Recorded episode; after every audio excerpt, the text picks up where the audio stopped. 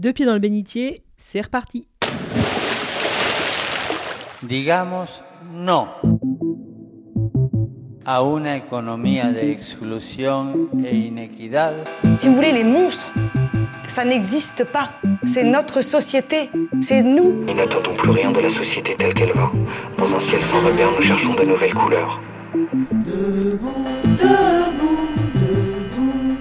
Des futurs multicolores nous attendent. How dare you? Salut Martin, alors de quoi on parle pour lancer cette saison?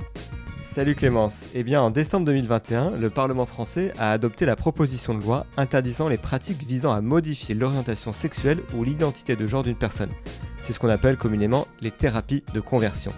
C'est une victoire pour les militantes et les militants qui portent ce combat, notamment dans la sphère religieuse, où une partie de ces pratiques ont fleuri depuis les années 70. Alors il faut savoir que la conférence des évêques de France a pris officiellement position contre ces soi-disant thérapies. Pour autant, elles sont portées en France, entre autres, par des mouvements catholiques ayant pignon sur eux. Si de telles pratiques ont pu se développer au nom de la foi et de la tradition catholique, c'est bien que les textes officiels, tout comme les discours le permettent, et diffusent ce qu'il faut bien nommer une homophobie institutionnelle. À deux pieds dans le bénitier, ça faisait longtemps qu'on avait envie de parler de cette relation ambiguë entre l'Église catholique et l'homosexualité, qui rejoint directement cette lutte de notre temps contre l'homophobie. C'est aussi une illustration criante du décalage entre le discours de l'Église institution et la réalité de celles et ceux qui la composent, le peuple de Dieu. Et puis si on commence cette saison par ce sujet, c'est aussi parce que certaines et certains d'entre vous nous l'ont demandé, car il est rare d'entendre une parole différente sur ce sujet dans les cercles chrétiens. Or, cela nous semble nécessaire, vital parfois, pour des hommes, des femmes et des jeunes souvent, qui, se découvrant homosexuels, vivent avec ce jugement terrible, parfois implicite mais toujours bien réel, que véhicule le dogme, mais aussi un certain nombre de discours et de personnes. Et pour en parler avec nous et ouvrir des voies vers une église plus inclusive, nous sommes allés rencontrer Anthony Favier. Bonjour Anthony. Bonjour. Donc Anthony, tu es euh, enseignant en histoire-géographie, membre du comité de rédaction de témoignages chrétiens. Tu as soutenu une thèse sur l'histoire de la jeunesse ouvrière chrétienne au prisme du genre. Et tu as été jusqu'en 2019 coprésident de l'association David et Jonathan, qui est une association euh, LGBTQI plus chrétienne. C'est ça, parfait. Alors déjà, est-ce que tu peux nous préciser un peu ce qu'est David et Jonathan et nous éclairer peut-être sur ce nom euh, énigmatique aussi euh, Je précise d'emblée qu'il ne s'agit pas du groupe de musique des années 70. Non, la chanson euh, David et Jonathan était euh, au top 50 en 1986. David et Jonathan est né en 1972, donc 14 ans avant. Euh, à l'origine, euh, c'est une association de fait, pas de droit, parce qu'on était avant la dépénalisation de l'homosexualité en France. À l'époque, il y avait un groupe qui s'appelait Arcadie, une association qui est l'ancêtre du mouvement homosexuel catholique. Un petit groupe s'est détaché car c'était des chrétiens, pas que des catholiques, et qui souhaitaient se réunir sur cette euh, problématique spécifique. Donc ils ont fondé l'association David et Jonathan, qui est la première association euh, chrétienne homosexuelle en France. Euh, elle était, euh, le nom est un peu énigmatique en effet.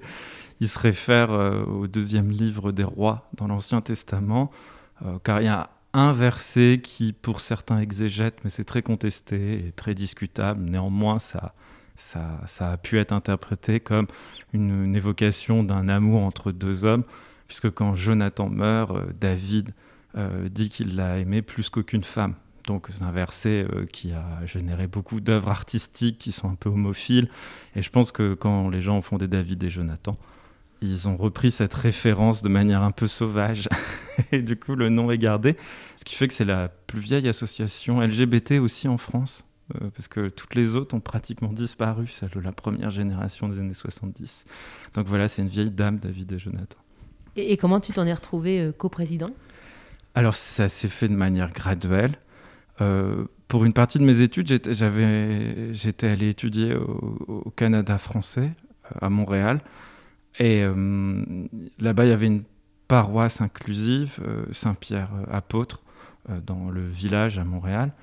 Et quand je suis revenu pour mon doctorat à Lyon, je souhaitais retrouver une forme de sociabilité pareille. Alors, il n'y a pas vraiment de paroisse équivalente, donc je me suis rapproché de l'association David et Jonathan à Lyon. Et puis, euh, je- graduellement, j'ai pris des responsabilités. Donc, euh, j'ai d'abord été responsable à Lyon, puis après, j'ai été euh, appelé au niveau national pour être coprésident. de 2016 à 2019. Euh, rétrospectivement, c'était énormément de travail pour moi et je sais pas pourquoi j'ai fait ça. C'était un peu de la folie, mais il faut se rappeler ces années-là. moi, c'était les années 2011, 2012, 2013 quand j'ai commencé à être à David et Jonathan, et on était un peu dans l'ébullition pré mariage pour tous en fait. Il y avait les polémiques sur le genre à l'époque, les manuels de biologie. euh, il y avait eu déjà des polémiques avec Monseigneur Barbarin dans laquelle je m'étais retrouvé euh, à Lyon. Et donc du coup, euh, j'ai été militant parce que je crois que j'étais galvanisé par les événements à l'époque. Euh, J'éprouvais quand même, je souhaitais dénoncer une forme d'homophobie dans, l'Église catholique. Et puis alors le mariage pour tous, euh, j'ai encore pris euh, plus de responsabilités, je me suis encore plus engagé. C'est un peu comme ça que je me suis retrouvé euh, en 2016 euh, coprésident. Alors pour entrer dans, un peu plus dans, ce sujet, on va essayer de comprendre d'où vient le problème, pour l'Église catholique en tout cas.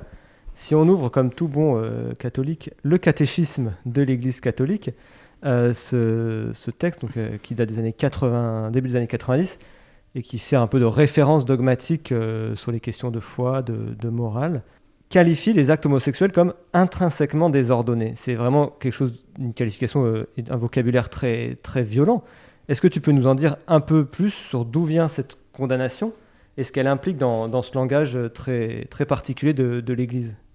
Ouh alors, c'est une question épineuse et compliquée. Moi, ce que je peux vous en dire, c'est que depuis la fin du 19e siècle, l'Église catholique, elle, a un peu fondé sa pensée officielle euh, sur saint Thomas d'Aquin, donc ce philosophe de la Sorbonne du Moyen Âge, et où il y a et tout ce vocabulaire du- de l'ordre, de la nature, du désordre, en fait, s'enracine dans cette pensée scolastique médiévale. Donc euh, le, le point de départ est là, et on se retrouve avec cette catégorie désordonnée, c'est-à-dire qu'il y a des choses en elles-mêmes qu'on ne peut pas faire, qui sont contraires à un ordre, un ordre naturel. Et il y en a plein, mais il se trouve que sur la question de mœurs et de sexualité, l'homosexualité est qualifiée de désordonnée.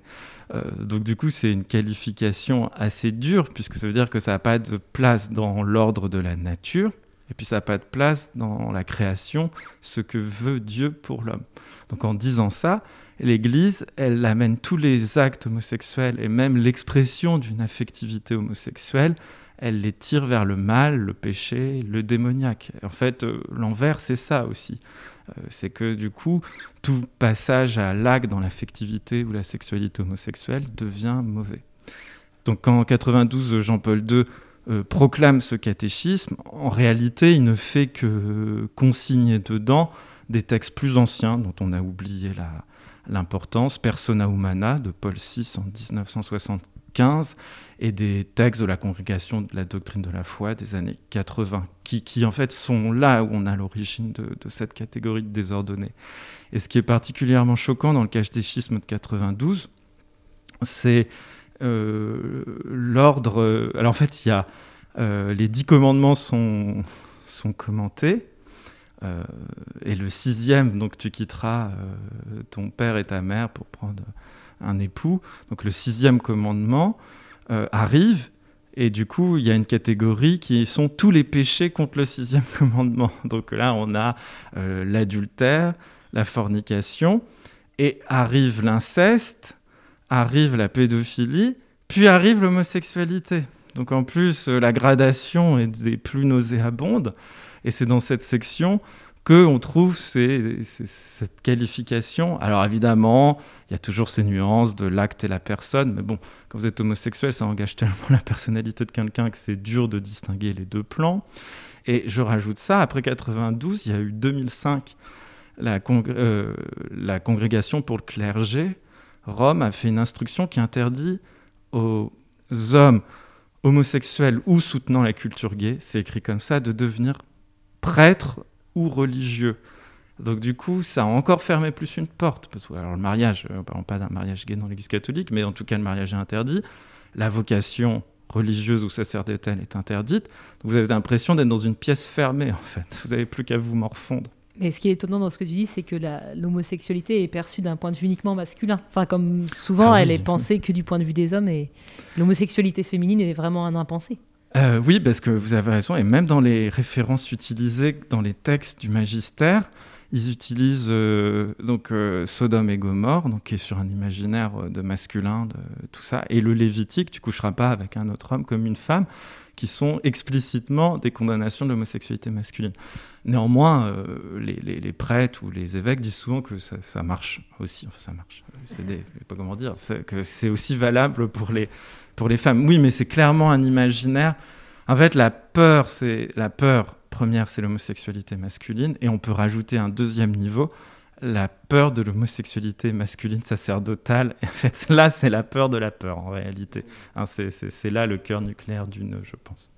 On peut avoir l'impression aussi que l'Église devient de plus en plus homophobe, ou je ne sais pas comment il faudrait qualifier, mais entre 92 et 2005, le texte que tu as cité sur le clergé, moi je pensais naïvement que on demandait à une personne, à un garçon qui veut être prêtre, de devenir chaste, de refuser euh, toute relation sexuelle puisqu'il se consacre entièrement au célibat dans, sa vie de, prêtre. Et donc, indépendamment qu'il soit homosexuel ou hétérosexuel, euh, tant qu'il est, chaste et célibataire, euh, ça, va. Mais en fait, non, ça va beaucoup plus loin que ça, puisqu'on on, on demande finalement au prêtre euh, d'être, euh, d'avoir un penchant hétérosexuel, si on peut parler comme ça, Oui, et, et pas du tout homosexuel, alors que finalement le résultat est le même, puisque chasteté et célibat pour tous les prêtres. Oui, puis c'est aussi euh, con- se conformer à des stéréotypes de genre, c'est-à-dire qu'il faut qu'ils aient une forme de paternité spirituelle, c'est-à-dire qu'il faut qu'ils soient aussi hommes selon les attendus de la paternité. Donc je sais pas, ce que- pareil, hein, il n'y a pas la notice détaillée, je sais pas comment on est paternel, mais euh, il y a aussi ça. Il faut se conforter à un idéal pseudo-naturel de, de, euh, de, de masculinité. Alors, à mon avis, c'est compliqué ces questions-là. Moi, je sais pas, euh, j'ai des avis, mais on va dire qu'il y a deux niveaux. Je pense qu'il y a un premier niveau, c'est la façon terrible que l'Église catholique a, a trouvé pour répondre à la crise de la pédocriminalité sacerdotale qui commençait à éclater un peu partout en Occident dans les années 2000, en maintenant cette euh, confusion et cette ambiguïté. Bah, si on vide les sacerdoces et les, noviciats des homosexuels, on aura moins de problèmes. C'est pas dit comme ça, mais je pense que c'est un élément de contexte qui est très important à rappeler.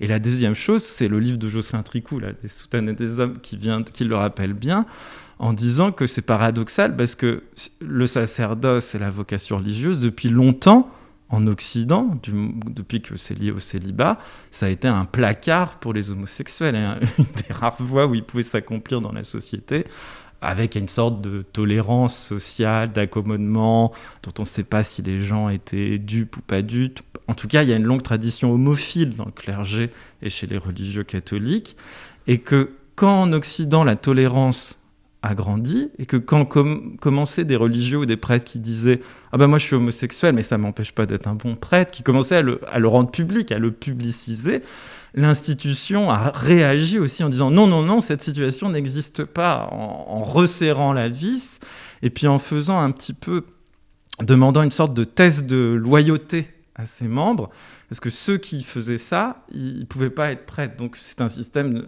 pareil, d'une cruauté assez insoutenable, qui pousse les gens à se taire, et qui pousse à ne pas le dire, et qui pousse les prêtres et les religieux, qui ont quand même une certaine autorité dans le catholicisme, à ne pas être solidaires des laïcs homosexuels aussi.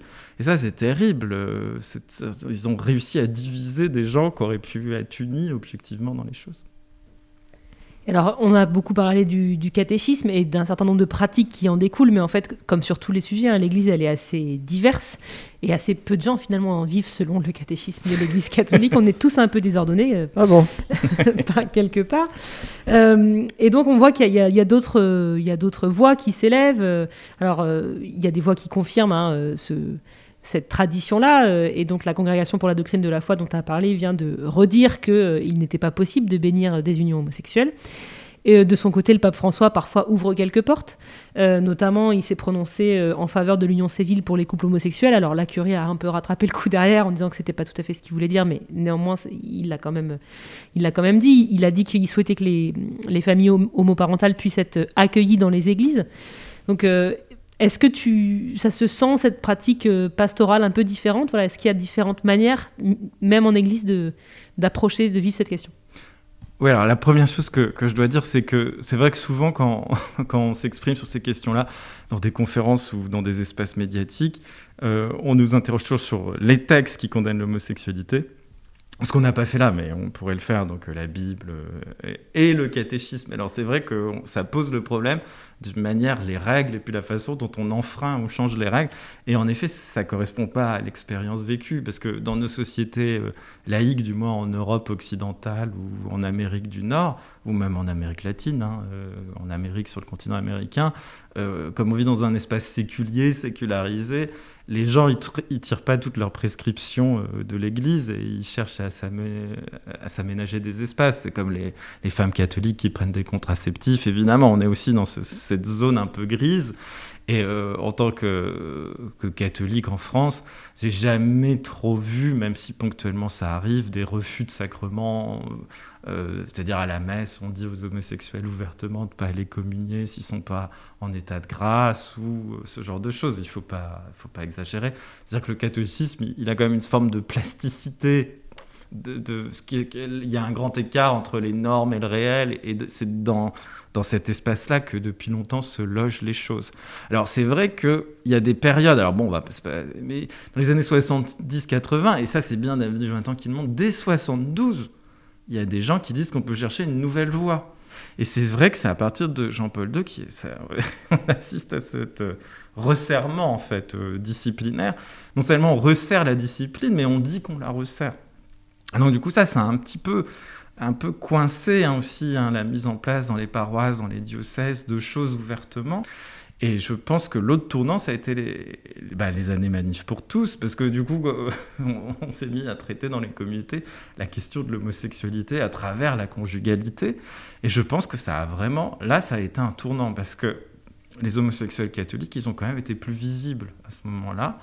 Et je sais, après la, la, question du mariage, être pour, pour, contre le mariage, c'est pas mon point là, mais euh, quand la loi a été euh, définitive acceptée, votée, euh, Monseigneur Brunin, qui était l'évêque du Havre, président du Conseil Famille et Société, il a, écrit un texte où il disait Bon, ben, la loi est passée, on n'était pas d'accord, mais elle est passée, ben, il va falloir faire avec, et il va falloir bien trouver une, place parce qu'on sait que dans les familles, euh, il y a des enfants qui sont homosexuels, même chez les catholiques, et que bon, on, est contre le mariage, mais on vous propose pas non plus d'alternatives très satisfaisantes.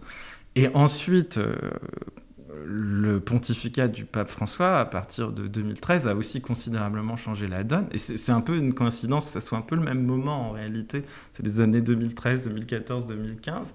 Il a réuni deux synodes sur la famille euh, où il y a, qui ont fait comme une respiration dans le catholicisme. Ce qui fait que là, depuis, euh, on va dire, ces années-là, depuis 5, 6, 7 ans, c'est vrai que c'est différent. Hein. Et aujourd'hui, presque les deux tiers des diocèses ont des propositions pour les familles ou les personnes LGBT. Alors des pèlerinages, des marches d'un jour, des rencontres, des week-ends. Il y a plein de formules moi, je ne sais pas tout ce qui se passe dans tous ces endroits-là. Il y a peut-être du, bon grain de livret, il y a peut-être des choses positives et d'autres moins. Néanmoins, il y a...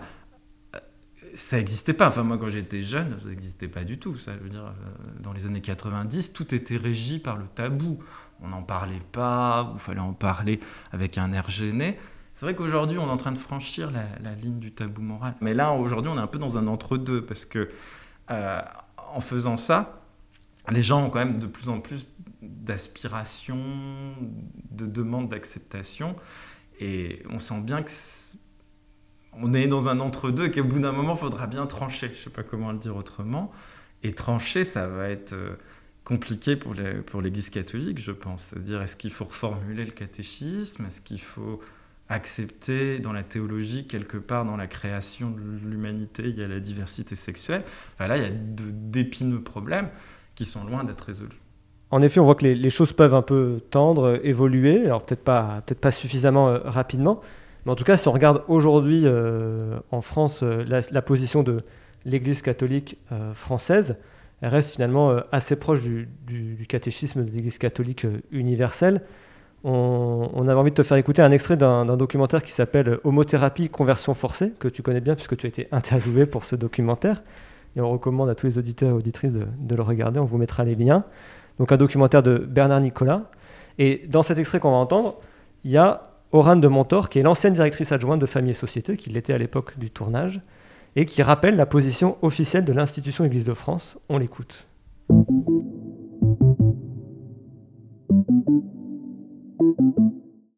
La chasteté, c'est un, mot qui peut faire peur. Il est vrai que euh, l'É- l'Église demande euh, aux personnes homosexuelles de, de tenter de vivre dans la continence, qui est l'absence de relations sexuelles, mais en même temps, elle sait bien que chaque personne fait ce qu'elle peut faire. Certains vont choisir de vivre de cette manière-là, et ils en sont heureux. Ils le font parce qu'ils pensent que c'est bon pour eux. Et on sait bien que les personnes euh, homosexuelles n'ont pas choisi d'être homosexuelles. Elles, euh, elles en témoignent et on les, on les entend et on les écoute. Donc on les accompagne à partir, de, euh, à partir de là où elles en sont, là où elles veulent aller, mais toujours dans le respect de leur conscience. C'est capital. D'autant plus que, je vais reprendre les mots du pape François, qui suis-je pour juger? Qui suis-je pour juger de ce qui est bon pour cette personne? Moi, ce que j'entends dans le propos de Madame de Motor, que, j'ai rencontré hein, plusieurs fois et avec qui j'ai toujours eu des rapports cordiaux, un peu euh, pour aussi dire que c'est plus compliqué que ce que l'on pense. hein, euh, elle a eu la gentillesse, Monseigneur Fayet, de m'inviter quand j'étais coprésident à, à l'avenue de Breteuil. Il faut pas croire, vous voyez, pour montrer qu'il n'y a pas de, plus de conflit euh, d'une grande violence. On, se, on se dit pourquoi on n'est pas d'accord et on échange pour le dire.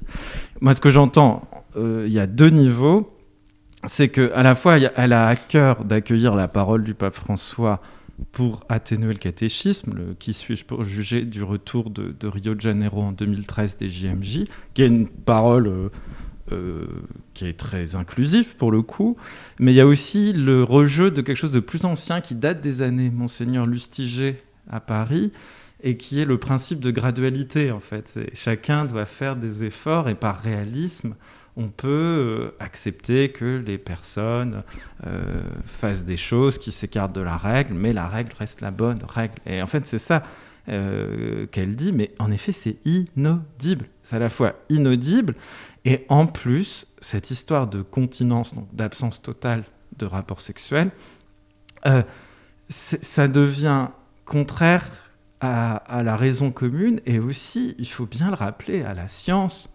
Je veux dire, depuis rapport, le rapport de Kinsey des années 40 aux États-Unis, euh, il y a une chose qui, dans les sciences psychologie, est apparue, ça s'appelle la sexologie. Et aller parler à des jeunes, particulièrement des garçons de 15 à 25 ans, que euh, on n'a même pas le droit de se masturber parce que c'est de ce niveau-là. C'est-à-dire, est-ce que vraiment c'est pertinent, réaliste, intelligent, conforme aux données de la science, de maintenir une règle qui est hypothétique, illusoire, pour faire plaisir au système intellectuel qu'on a créé en amont et qui ne co- qui est pas conforme à tout parent qui a des adolescents, qui ont des petits copains ou des petites copines, ils, ils gèrent pas ça en fait. C'est complètement déconnecté du réel qui est là. La question c'est comment on gère son désir, comment on grandit dans son désir, comment on s'accomplit dans son désir, comment on ne se perd pas dans son désir, c'est audible. Comment on ne tombe pas dans des conduites à risque ou addictives, ça c'est une parole audible, mais pas le critère unique de continence, il est absurde. Mais la façon même dont on vient vers les personnes, avec un ton, reconnaissons-le, compassionnel, hein, euh, elle ne dit rien de, de- vulgaire ou de désobligeant, euh, mais c'est paternaliste et c'est et c'est non respectueux de l'expérience réelle des personnes. Moi, je sais pas, j'ai l'impression qu'elle parle de la vie sexuelle des anges, pas de la vie des gens, des hommes et des femmes de 2021, avec notre degré de connaissance scientifique. Tu parlais du, du ton compassionnel, mais qui vise quand même à ramener, entre guillemets, dans le droit chemin, euh, dans ces, justement ce dogme de l'Église catholique qui permet un certain nombre de pratiques, et on, on voulait euh, évoquer avec toi la question des thérapies de conversion, de, ce qu'elles sont, peut-être tu pourras nous en dire un petit peu en, quoi ça consiste, et puis aussi de leur réalité aujourd'hui en France, parce que c'est des choses qui, qui continuent d'exister malgré une loi qui vient de les interdire, même si elle n'est pas encore euh, promulguée. Alors c'est un vaste euh, chapitre. Comme les années où j'étais euh, responsable à David et Jonathan, il a fallu passer une première montagne qui était la, montagne du mariage pour tous. Puis la deuxième montagne, c'était celle de la thérapie de conversion. Alors, on veut dire que déjà, c'est un terme de lexique, euh, c'est comme ça et pas autrement. On appelle C'est le mot qui s'est imposé dans notre langue en français. Je ne sais pas comment l'expliquer. Il n'y a pas des gens qui pensent faire des thérapies de conversion euh, explicitement en réalité. En, thérapie de conversion, pour des tas de raisons que je ne vais pas expliquer ici, c'est le mot qui s'est imposé dans notre langue euh, commune pour désigner toutes les pratiques correctrices de l'orientation homosexuelle ou du désir trans, euh, qu'elles soient psychologiques ou pseudo-médicales ou pseudo-scientifiques. mais il y a plein de familles, plein de façons d'organiser ces pratiques correctrices. En réalité, l'essentiel des thérapies de conversion sont plutôt greffées sur des thèses psychanalytiques ou psychologiques, hein, euh, avec les théories de Freud qui ont, été reprises. En gros, l'enfant construit son désir sexuel par des étapes, des petites marches d'escalier. Puis les homosexuels, c'est ceux qui n'ont pas franchi une étape. Ils sont restés à un stade euh, intermédiaire. Ils sont pas arrivés en haut de l'escalier, si vous voulez. Donc une fois qu'on a dit ça, qu'on a pseudo trouvé la, genèse, l'origine de l'homosexualité, il y a plein de manières de débloquer les personnes pour qu'elles aillent à l'autre bout de l'escalier. Donc euh, là, on a toute une gamme. Il y en a, ça va de la cure de parole au conseil, l'accompagnement personnalisé, euh, et alors là, euh, il y a du religieux et du pas religieux. Hein. c'est ce que je veux vous faire passer. Donc il y a des gens qui le font en tant que psychologue, ils passent pas du tout à la religion. Et ce qui est un peu particulier aux catholiques, c'est qu'on a un peu mélangé les deux. Donc on a tout un courant psycho-spirituel où on mélange des pseudo-outils psychologiques avec du spirituel. Alors le cas le plus connu, c'est Courage, en réalité, qui vient des États-Unis, qui a été créé en, en, 86 dans le diocèse de New York, qui reprend le modèle des, alcooliques anonymes. Euh, dans les, aux alcooliques anonymes, il y a 12 étapes pour parvenir à la continence. Vous noterez que c'est le même mot que celui qu'a employé Oran de Motor. Et donc, du coup, on, fait 12 étapes pour pas avoir de rapport sexuel. Et donc, pour ça, on associe pratique régulière de la messe, pratique régulière de la confession, groupe de parole, euh, groupe de parole où parfois on fait la coulpe collective, on dit devant les autres si on a eu des rapports sexuels et on s'en repent, euh, c'est le modèle alcoolique. Hein. Et on peut rajouter à cela des pseudo-conférences, on vous force à assister à des stages ou dans lesquels on vous délivre un pseudo-enseignement. Donc ça c'est le modèle courage. Donc il faut enlever de son crâne l'idée du pic à glace ou tout ça. En fait, on, électrodes. Voilà, qui ont pu exister, hein, mais qui ne disent pas tout de ce que sont les thérapies de conversion. Donc du coup, quand en 2015, Courage a commencé à vouloir s'implanter via la communauté de l'Emmanuel, euh, un certain nombre d'ecclésiastiques en France. Euh, oui, le diocèse notamment de Fréjus-Toulon. Enfin, quand on se balade sur le site de Courage, on voit qu'ils sont domiciliés à la maison diocésaine de, enfin, l'évêché en tout cas de, de Fréjus-Toulon. Euh, Avec un évêque de l'Emmanuel, et après, le lien commençait à s'établir aux sessions d'été de, de l'Emmanuel à Paris-le-Monial, dans le diocèse d'Autun. Et c'est là où j'ai réagi. C'est à partir de ce moment-là que j'ai réagi. Et alors au début, je sais pas si je parlais de thérapie de conversion. Faudrait... en tout cas, eux, à Courage, euh, sur leur site, ils s'en défendent. Ils disent évidemment. que pas des thérapies de conversion. Bah, évidemment, parce que personne n'assume d'en faire. En fait, c'est ça qui est terrible. Et, là, on prend conscience euh, rétrospectivement qu'il y a eu des abus. Par exemple, du coup, dans le, dans le, dans le film de, de, de Bernard Nicolas, il faut bien envisager que Benoît, qui est le personnage qu'on suit et qui est le, un des membres fondateurs du collectif Rien Guérir, en toute bonne conscience et sans penser qu'il faisait une thérapie de conversion, ses parents, à l'âge de 13 ans et demi et 14 ans et demi, l'envoient dans des sessions qui, bien sûr, ne s'appellent pas thérapie de conversion, mais sur lesquelles on pouvait escompter, soi-disant, une guérison intérieure. C'est pas parce qu'on n'utilise pas ce mot-là qu'on le fait pas, mais il faut qu'ils prennent conscience d'une autre chose.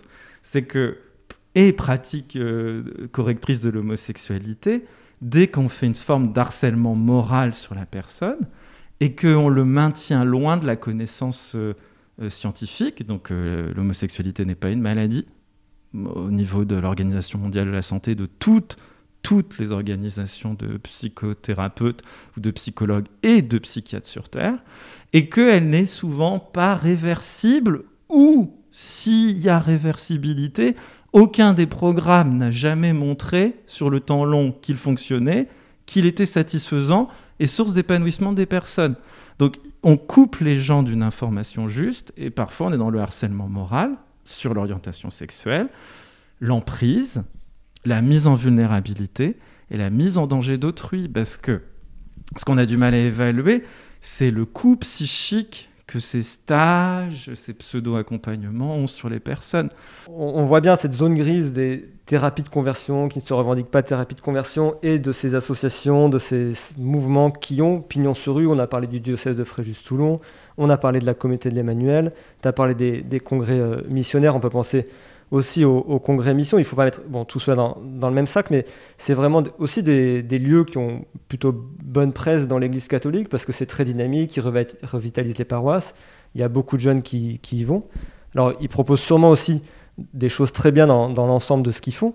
Mais ce qui est gênant, c'est qu'au milieu de tout ça, bah, comme tu dis, on peut avoir une session euh, courage à monial euh, euh, soutenue par, euh, par l'Emmanuel, le congrès mission qui rassemble chaque année dans plein de villes de France plein d'initiatives missionnaires avec un éventail de l'Église catholique très très large, a pu inviter euh, des personnes comme Mathieu Lozano, euh, qui a monté l'école d'Élié. Tu peux peut-être nous en dire deux, trois mots sur, euh, sur ce que c'est, mais ça revient à ce, que tu disais sur les, sur les, délivrances des démons et des, péchés. Et, donc avec l'homosexualité dans, dans tout ça, il y a quelque chose qui, qui, on voit, il y a quelque chose qui, qui, ne va pas, parce qu'il va falloir un moment faire, faire du tri ou un peu clarifier tout ça, parce qu'il y a des choses très dangereuses qui se mélangent avec des choses qui peuvent être très bien par ailleurs. Alors, moi, je tiens à dire que j'ai pas un discours euh, anti-groupe euh, d'inspiration euh, évangélique ou néant-pentecôtiste. Je tiens à préciser que à David et Jonathan, il nous arrivait parfois de recevoir, d'accueillir et de faire l'association avec des personnes évangéliques, que le Carrefour des chrétiens inclusifs a des évangéliques parmi eux, et que certaines personnes essaient de vivre leur homosexualité dans les mouvements charismatiques catholiques ou les communautés nouvelles. Moi, je pose pas ça sur une guerre de tranchées entre des conservateurs, des progressistes. C'est pas du tout, du tout, du tout mon propos. Mon point, c'est que quand aujourd'hui il y a une forte, avec la sécularisation de la société française, il y a une forte inquiétude euh, que les Français soient plus catholiques, ne croient plus en Dieu, et que certaines personnes se disent que il euh, n'y a que les évangéliques nord-américains qui, qui, parviennent à remplir les, les, stades, à remplir les salles d'église, et du coup, il faut suivre leur méthode. Mais en faisant cela, parfois, ils discernent pas ce qu'ils importent. Hein, et il faut bien distinguer toutes les choses. Et d'ailleurs, c'est très marrant parce que euh, Courage s'est implanté en France, donc c'est les, les, Américains parlent pas de thérapie de conversion, ils vont dire ex-gay movement, ils vont dire le mouvement des ex-gays en fait. Euh, parce qu'ils utilisent beaucoup la figure du repenti. Des personnes se présentent en disant avant j'étais homosexuel et puis souvent ils étaient drogués, alcooliques et puis ils ont changé de vie. Maintenant ils sont mariés, ils ont des enfants une femme et des enfants, souvent des hommes, hein, c'est pareil, on invisibilise un peu les femmes. Et donc du coup, l'épidémie d'ex-gays, souvent les mouvements chrétiens LGBT inclusifs, elle a eu lieu dans les années 90-2000 aux États-Unis, puis ça s'est calmé, et puis ça arrive en Europe, c'est-à-dire que ça nous arrive par un effet décalé, alors que ça a fait des ravages sur le continent nord-américain. Donc du coup, en, cherchant à redynamiser nos communautés avec ces courants un peu, euh, peu nord-américains dynamiques, euh, attention à ce qu'on fait. Moi, c'est ça mon interpellation. Moi, ce monsieur Lozano, euh, visiblement, il a une grande influence au sein de la communauté charismatique du chemin neuf, mais euh, dans ses livres, il dit qu'il soigne les blessures du passé par lesquelles les démons sont rentrés. Et ses ouvrages, à chaque fois, il y a des homosexuels où il voit le, démon quitter la personne et il dit qu'il en soigne le fondement. Je ne sais pas ce qu'est le fondement, la base, c'est mal traduit souvent. Le congrès mission est sûrement rempli de bonne volonté, de gens qui sont inquiets que les gens ne croient pas en Dieu. D'ailleurs, moi, je l'ai. C'est comme. C'est comme euh, Oran de Motor, hein, le Raphaël Cornutenard, il est venu là où on se rencontre, là, et on a passé... Fondateur du Congrès Mission. Voilà, on a passé quelques heures, on se parle, hein, on n'est pas d'accord, mais on se parle. Donc encore une fois, on ne va pas en faire une sorte de guerre de tranchées, mais, mais euh, je lui ai dit euh, tout ce que je vous ai dit pour lui dire à quel point je ne partageais pas euh, sa confiance et son, son optimisme par rapport à ces méthodes mais il continue de les voir comme cadrées, que s'il y a des erreurs, elles sont dans la formulation, euh, dans le manque d'application avec discernement des questions.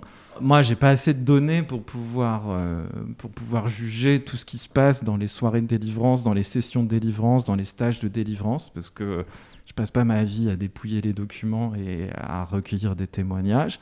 Néanmoins, je mets en garde euh, tous ceux qui s'approchent du psychospirituel en leur demandant qu'ils aient des critères très très très très stricts et qu'ils ne coupent jamais les personnes qui s'accompagnent d'un certain nombre de, de, de, bornes de référence qui sont celles de la science, l'homosexualité n'est pas une maladie, celles du consensus dominant des sciences psychologiques, l'homosexualité peut être vécue sans forcément être une addiction ou une compulsion, et aussi de la loi de la République qui garantit le respect de la personne dans son intégrité physique, ça va de soi, mais aussi psychique.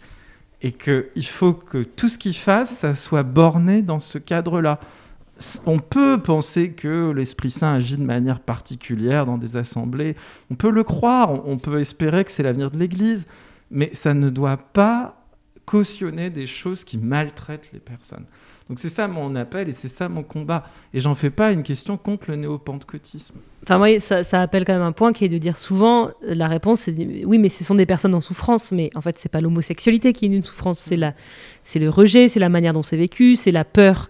Quand on est euh, un jeune garçon, une jeune fille euh, de 14-15 ans, de dire dans son entourage euh, catholique ou chrétien qu'on est homosexuel, c'est ça qui crée de la souffrance. Et du coup, c'est vrai en plus qu'il s'adresse à un public de personnes qui sont souvent très fragilisées en fait. Oui, et puis alors, y a, on est dans des dispositifs de pompiers pyromanes ou d'empoisonneurs apothicaires. C'est-à-dire que on instille d'un côté la maladie et de l'autre côté on propose la guérison.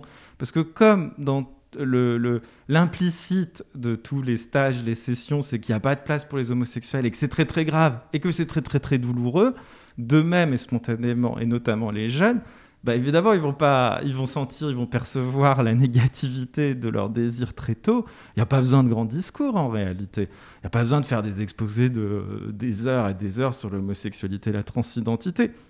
De même, les, les, les, les, sujets perçoivent ça très tôt, dans leur enfance, dans leur parcours, dans leur adolescence. Ils voient bien qu'il n'y a pas de place pour eux dans la société. Ils voient bien que dans l'Église catholique, il n'y a pas de mariage de personnes de même sexe, que on ne se désigne rarement comme homosexuel de manière positive, assumée. Euh, euh, et il n'y a pas de saint connu ouvertement homosexuel dans le calendrier catholique romain. Il y en a peut-être, mais en tout cas, c'est pas reconnu comme tel. Donc du coup, comme il n'y a pas cet horizon d'attente qui est créé, eh ben, les, les, les, individus, ils se sentent déjà mal. Donc c'est trop facile de dire on ne fait que répondre aux malheurs des gens.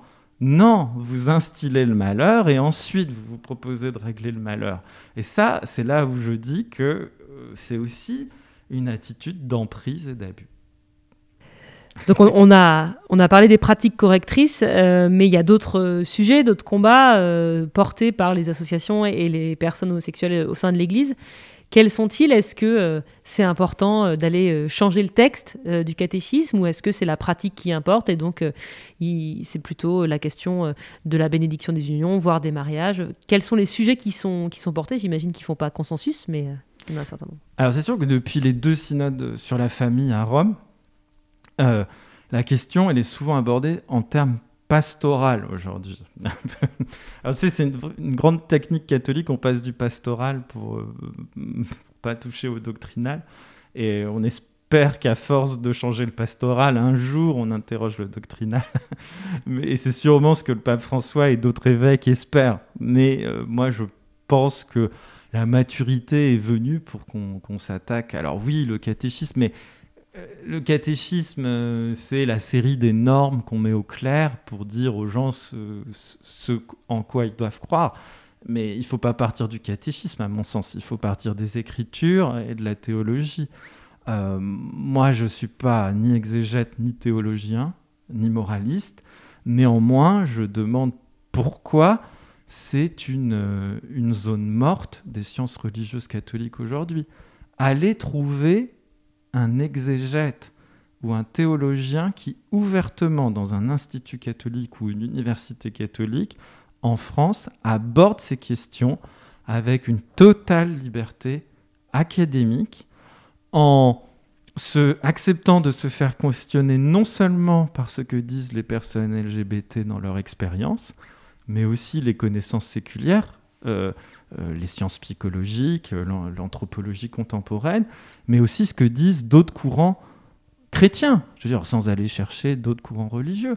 Parce qu'il y a des, théologiens protestants, épiscopaliens, anglicans, luthériens, calvinistes, euh, baptistes, presbytériens maintenant, méthodistes même, qui ont dit, mais non, on peut prendre autrement les Écritures. Est-ce que vraiment, vraiment, on se pose les questions dans les Écritures pour savoir comment on vit sa vie sexuelle Parce que euh, homme et femme, il est créa. Certes, c'est un verset de la Genèse qui est très important, mais euh, spontanément, moi, je sais pas, c'est pas là où j'irai chercher en tant qu'homosexuel chrétien un référence pour ma vie religieuse. Déjà, j'irai plutôt le chercher dans le Nouveau Testament, dans la vie de Jésus, dans la façon dont il se comporte dans les évangiles, vis-à-vis des, des, personnes qui ne sont pas dans les standards moraux dominants. Ça me semblerait plus, sans être un grand exégète, ça me semblerait la façon la plus spontanée de poser le problème. Euh, pourquoi on se réfère à Sodome et Gomorre, où l'homosexualité n'est pas mentionnée explicitement, même si elle est dans un implicite? Est-ce que c'est vraiment utile d'aller chercher quelque chose dans le Lévitique, euh, alors que la plupart des prescriptions du judaïsme traditionnel, euh, on n'est pas circoncis, on mange pas selon la cache-route? Donc est-ce que c'est vraiment pertinent d'aller chercher là-bas ce qu'on nous dit sur l'homosexualité Saint Paul, il y a des étagères entières sur savoir euh, qu'est-ce que c'est quoi ces hommes efféminés dont il parle. Enfin, voyez ce que je veux dire Je ne sais même pas si quelqu'un ose faire un travail sérieux d'exégèse. Donc ça, c'est le premier niveau, juste ouvrir une Bible et le lire à crayon à la main, comme on le fait dans la tradition même catholique. puis le deuxième niveau, c'est la théologie, parce que je pense qu'il va falloir affronter euh, cette question-là. comme euh, le système s'est verrouillé autour du homme et femme, il les créa, l'anthropologie, c'est une humanité homme ou femme qui produit un ordre naturel sexuel. c'est peut-être un télo ce que je dis, mais je pense qu'on peut le résumer comme ça. C'est-à-dire qu'il y a un devenir du désir euh, qui doit s'accomplir dans l'altérité sexuelle. C'est, ce que disent les papes, en fait. Ils font que varier autour de ce thème-là. Est-ce qu'il ne faut pas admettre parce que, en fait, depuis, depuis qu'on a des traces, euh, d'écriture, on a quand même des traces d'homosexualité ou d'homophilie ou de désir euh, homophile dans, les civilisations. Est-ce qu'il faut quand même pas accepter qu'il y ait une part de la création qui soit homosexuelle, tout simplement? Et une fois qu'on a dit ça, sans que ça soit grave, démoniaque ou quelque chose de terrible, qu'est-ce qu'on fait avec ça? Et comment on met l'évangile, la bonne nouvelle, dans cette réalité. Voilà, tout simplement. Je pense que et là, il y a un immense programme, et c'est un continent noir. Alors justement, tu nous invites à aller dans le champ de la, théologie. Euh, pour cette deuxième saison de Depuis dans le bénitier, on a repris nos bonnes habitudes d'aller euh, rencontrer une personne euh, extérieure pour avoir un petit éclairage supplémentaire. Donc là, Clément, c'est aller rencontrer Isabelle Parmentier, qui est une laïque consacrée et théologienne, mais missionnée du côté de la pastorale par l'évêque de Poitiers depuis 8 ans, pour justement euh, une pastorale auprès des personnes homosexuelles et leurs familles. Et on lui a demandé un peu de nous donner son, éclairage. Alors Clémence n'a pas échappé à Omicron et a été obligée de contacter Isabelle Parmentier en, en visio, donc tendez bien euh, l'oreille. On écoute sa réponse.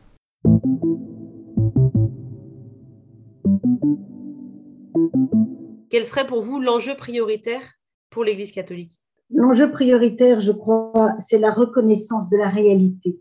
Les personnes homosexuelles sont certes une variante minoritaire dans, dans la situation humaine, mais ces personnes existent. Je, ne sais pas ce que c'est que l'homosexualité. Je connais Jacques, Henri, Jeanne, je connais des personnes et euh, je pense à, l'insistance du pape François, la réalité est supérieure à l'idée. Le premier enjeu, c'est de reconnaître ces personnes pour ce qu'elles sont. Euh, je suis qui je suis, dit Dieu à Moïse. Eh bien, ces personnes aussi, elles sont ce qu'elles sont.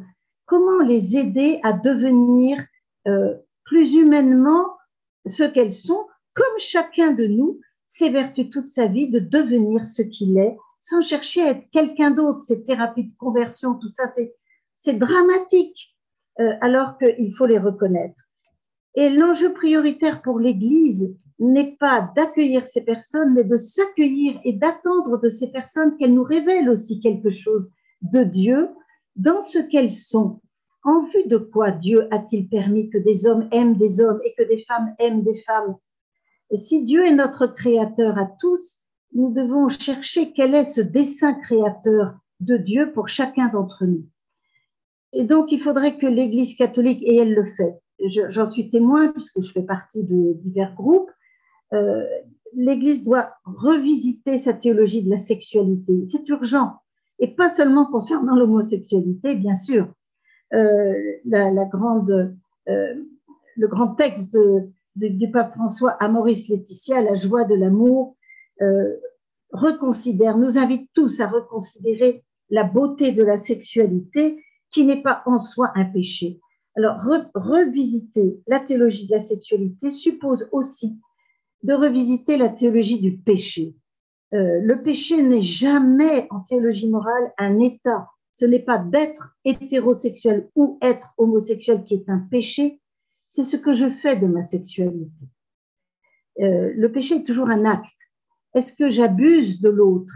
Est-ce que je comment est-ce que je, euh, considère mon propre corps et le corps de l'autre? Simple objet de jouissance dans le mensonge, dans la trahison. Euh, toute relation sexuelle peut être une relation de grâce ou de péché. Il faut bien définir le péché en fonction de la relation. Qu'est-ce que je fais pour honorer l'autre, respecter l'autre? Ou bien est-ce que ma relation est blessante? C'est tout cela qu'il faut euh, revisiter pour s'approcher de la vérité et non pas et sortir de, des préjugés trop influencés par euh, des siècles et des siècles de mentalité. Euh, vous savez, je crois qu'aujourd'hui, l'Église est tout de même moins homophobe que la société, mais elle reste trop influençable. Euh, il y a tellement de préjugés, d'idées fausses, et l'Église ne, ne se bat pas assez contre ces idées fausses au nom de l'Évangile, parce que Jésus n'a jamais fait de différence entre les hommes il n'a pas dit bienheureux les hétérosexuels mariés à l'Église avec de nombreux enfants. Il a dit bienheureux les pauvres de cœur, les cœurs purs, les miséricordieux. Qui que nous soyons, quel que soit notre état de vie, euh, l'Évangile nous invite à la fraternité. Euh, travaillons ensemble plutôt que nous opposer. Voilà les grandes urgences pastorales, mais qui passeront par la théologie. Un grand merci, Isabelle, pour cet euh, éclairage venu aussi de l'expérience que vous avez euh, sur ce terrain auprès des personnes et, de leurs familles. Merci beaucoup.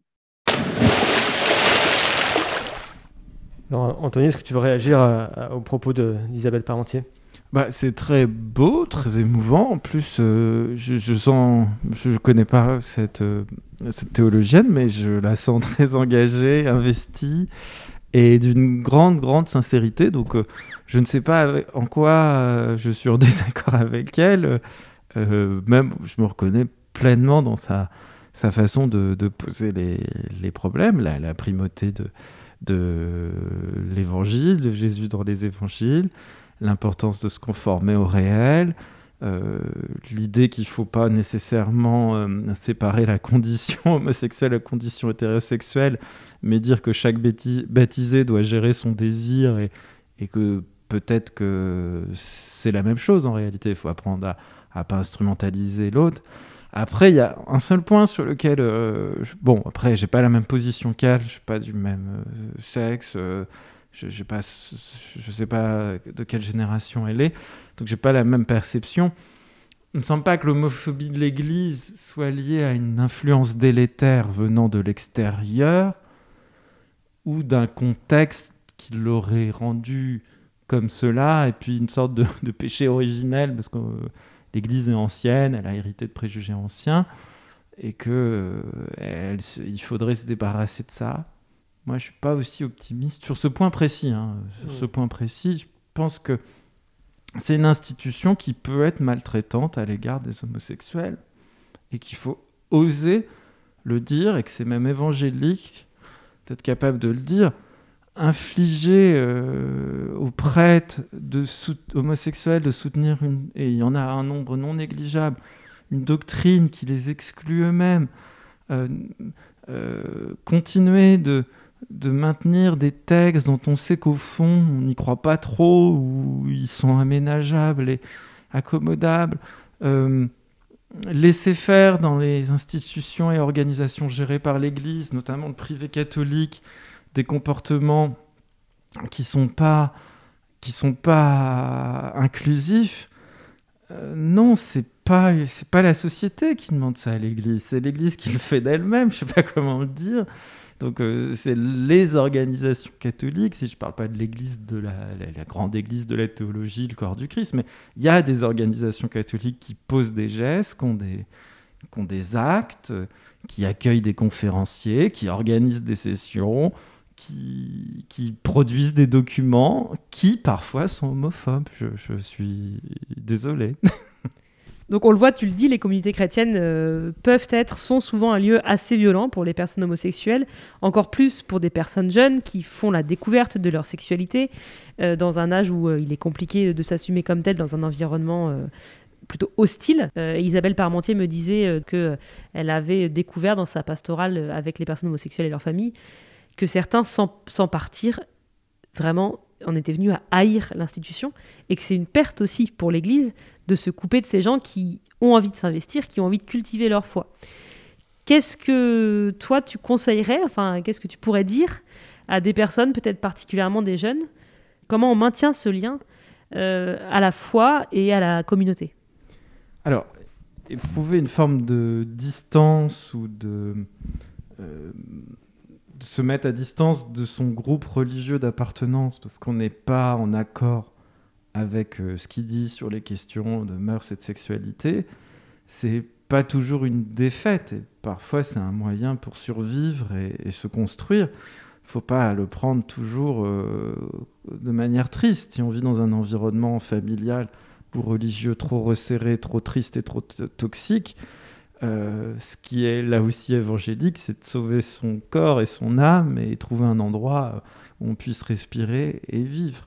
Alors, euh, ce que je conseille, c'est qu'il y a des ressources qui existent, et je pense que le monde LGBT, qui a toujours, euh, euh, est toujours né du, de l'arrivée de gens qui sont rejetés de leur famille, a toujours produit, et c'est ça qui est beau quelque part, depuis des décennies, ses propres ressources pour pour vivre euh, cela, ses propres solidarités. Je dis pas que tout est parfait dans le monde LGBT. Et, et, l'idée même qu'en France, enfin le fait même, pardon, qu'en France, il y ait plusieurs associations chrétiennes en lien avec l'homosexualité et la transidentité, alors qu'il y a très peu de chrétiens et pas tant que ça d'homosexuels, c'est quand même très providentiel quand on y réfléchit.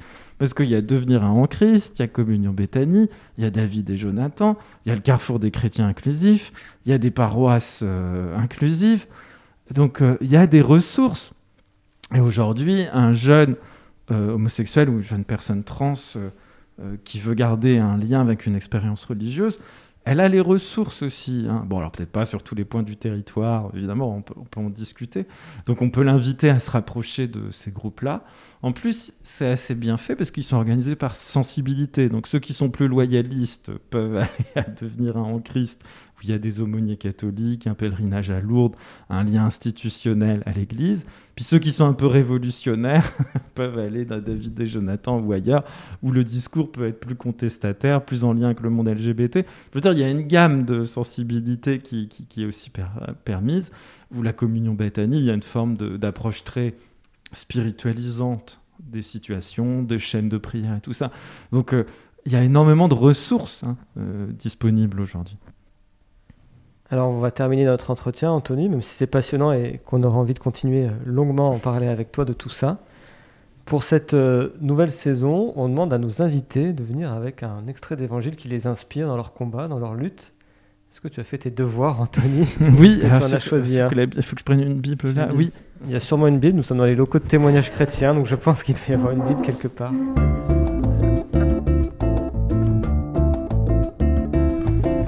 Anthony a trouvé une Bible. Une grosse Bible. En plus, c'est la Bible, euh, c'est pas la Bible de Jérusalem, c'est la Bible à usage liturgique. Donc, c'est la traduction de la messe. Ça fait très, très catholique. Alors, c'est complètement une coïncidence. Euh, en fait, je voulais euh, vous lire un extrait du Sermon sur la montagne, le discours des béatitudes, donc l'évangile qu'on lit à la Toussaint. Heureux les pauvres de cœur, le royaume des cieux est à eux. Heureux les doux, ils obtiendront la terre promise. Heureux ceux qui pleurent, ils seront consolés. Heureux ceux qui ont faim et soif de justice, ils seront rassasiés. Heureux les miséricordieux, ils obtiendront miséricorde. Heureux les cœurs purs, ils verront Dieu. Heureux les artisans de paix, ils seront appelés fils de Dieu. Heureux ceux qui sont persécutés pour la justice, le royaume des cieux est à eux. Alors ça continue, mais je vais juste arrêter là. Est-ce que vous voulez que je le commente? Avec plaisir. Alors ce qui est, si j'ai voulu prendre cet extrait, je trouve qu'il est très intéressant parce que je trouve que c'est un peu la, la, quintessence du message euh, évangélique, du, message de Jésus, de la bonne nouvelle.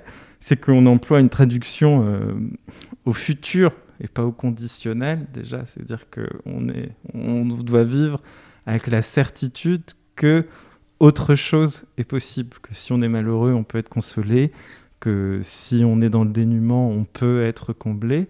Et ce qui est très intéressant aussi, je trouve, parce que c'est vraiment le, la, beauté de la prose évangélique, c'est qu'on ne nous dit pas comment.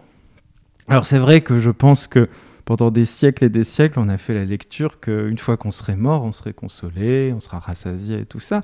Mais on peut aussi lire le texte et c'est ça que je trouve qui est, beau dans le message de Jésus, comme euh, eh ben, un autre horizon est possible et peut advenir. Et qu'en plus, euh, dans cette poésie-là, on comprend même pas toutes les situations. C'est pas évident. Ça veut dire quoi être pauvre de cœur Ça veut dire quoi être euh, miséricordieux Et c'est que c'est très très inclusif pour, pour le coup, et qu'un autre chose est possible. Alors évidemment il faut les béatitudes sans être béat, hein, c'est-à-dire un peu trop, un peu trop euh, dans l'irénisme euh, et tout ça.